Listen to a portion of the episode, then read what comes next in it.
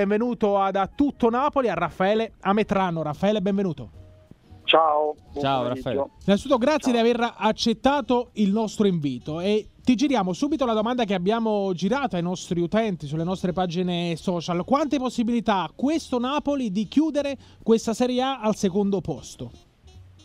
Ma tante, pure perché sta dimostrando di avere grande qualità. Mm, eh, anche l'altra sera a Roma all'Olimpico sì. ha dimostrato tutta la propria forza, la propria personalità su un campo difficilissimo, pure perché la Lazio veniva da un filotto di vittorie impressionante, era una squadra informissima, quindi il Napoli quando è in giornata veramente è, una bella squadra proprio da, da, da vedere, da, da osservare, da, da gustarti a tratti.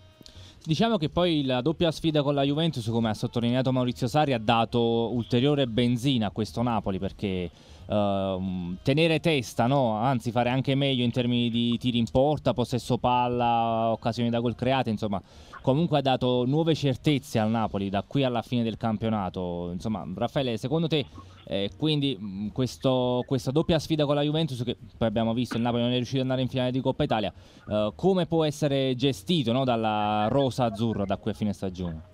Ma sicuramente ha dato forza a questo doppio confronto perché sul piano del gioco la Juve ha sofferto tanto il Napoli, a tratti si è dovuta chiudere, eh, non per scelta ma perché il Napoli è riuscito a metterla lì, eh, perché tecnicamente il Napoli è una squadra molto molto forte, quindi quando, quando è in serata poi spinta dal pubblico, dalle motivazioni, ha messo lì la Juve a difendersi e, e quindi l'ha fatta soffrire tanto. E anche se vieni eliminato o non hai il, il, massimo della soddisfazione a livello di risultato, però sotto i punti di vista del morale cresci sensibilmente, quindi Napoli sotto quel punto di vista ha fatto un passo in avanti.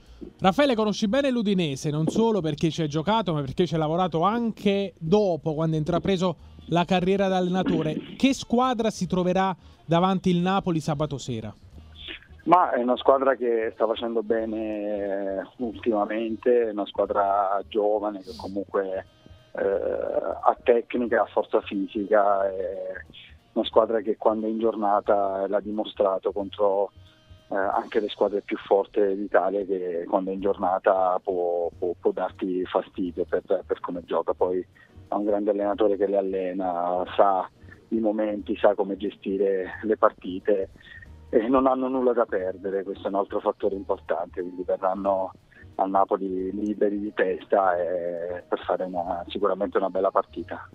Marco, io ho un dubbio sì. perché uh, vedendo questo Duvan Zapata, secondo me per tipologie, per caratteristiche di giocatore, Zapata nella seconda parte di stagione del Napoli poteva essere molto più utile di Pavoletti ah, a questo Napoli perché è il centravanti che nell'ultimo quarto d'ora, negli ultimi 20 minuti, quando sei in difficoltà può deciderti, può decidere la partita, a differenza magari di Pavoletti. Forse è stato un errore, secondo te, è stato commesso un errore uh, a gennaio nel non puntare su Zapata e spendere 15 milioni di euro per Pavoletti quando avevi di fatto in casa sì. di tua proprietà un centravanti già pronto? Ma secondo me se guardiamo solo l'aspetto economico, sì.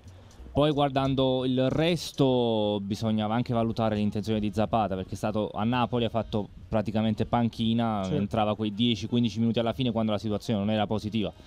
E quindi secondo me anche il calciatore, qualora fosse stato interpellato, avrebbe detto no, resto a Udine, chiudo la stagione a Udine, però eh, sono d'accordo con te, l'acquisto di Zapata, il ritorno di Zapata sarebbe stato più utile rispetto all'ingaggio di Pavoletti, sono stati 13 milioni, magari potevano essere investiti diversamente, anche perché non è arrivato al top della condizione fisica, ci ha messo tempo per tornare in una condizione accettabile e poi non è il calciatore che secondo me eh, entra a gara in corso e ti può risolvere la partita, insomma non ha quella continuità uh, in grado di fare questo. Insomma. Raffaele. Ma, eh, io sono contento che Zapata sia rimasta utile perché sta facendo davvero eh, grandi cose. E sì, sono d'accordo, nel senso che un calciatore qui a Udine, in una piazza così tranquilla che ti dà anche il tempo di crescere, di sbagliare e, e comunque di farti stare in campo, per un calciatore è, è, troppo importante, soprattutto in quel ruolo, soprattutto per la fisicità che c'ha Zapata, perché ha bisogno di stare molto in campo per, per esprimersi. E quindi secondo me alla fine è stato giusto lasciarlo qui, farlo crescere e magari poi un giorno riportarlo a Napoli.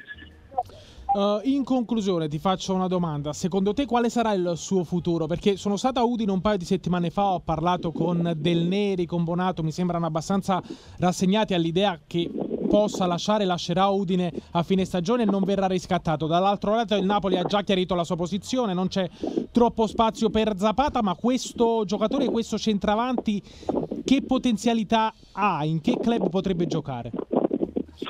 Ma eh, eh, visto perché quando è arrivato Udine ha fatto subito benissimo, ha dato una sì. grande dimostrazione di, di, forza e di tecnica. Poi purtroppo ha avuto un, un, un lungo infortunio e l'ha, e l'ha, un po' penalizzato.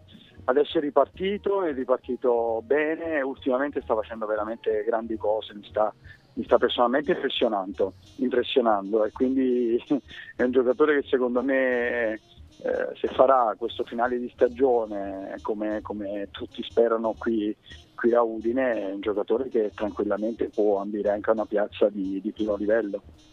Raffaele, grazie mille per essere stato con noi. grazie a voi, buon pomeriggio. Grazie Ciao, Raffaele. a Raffaele Ametrano.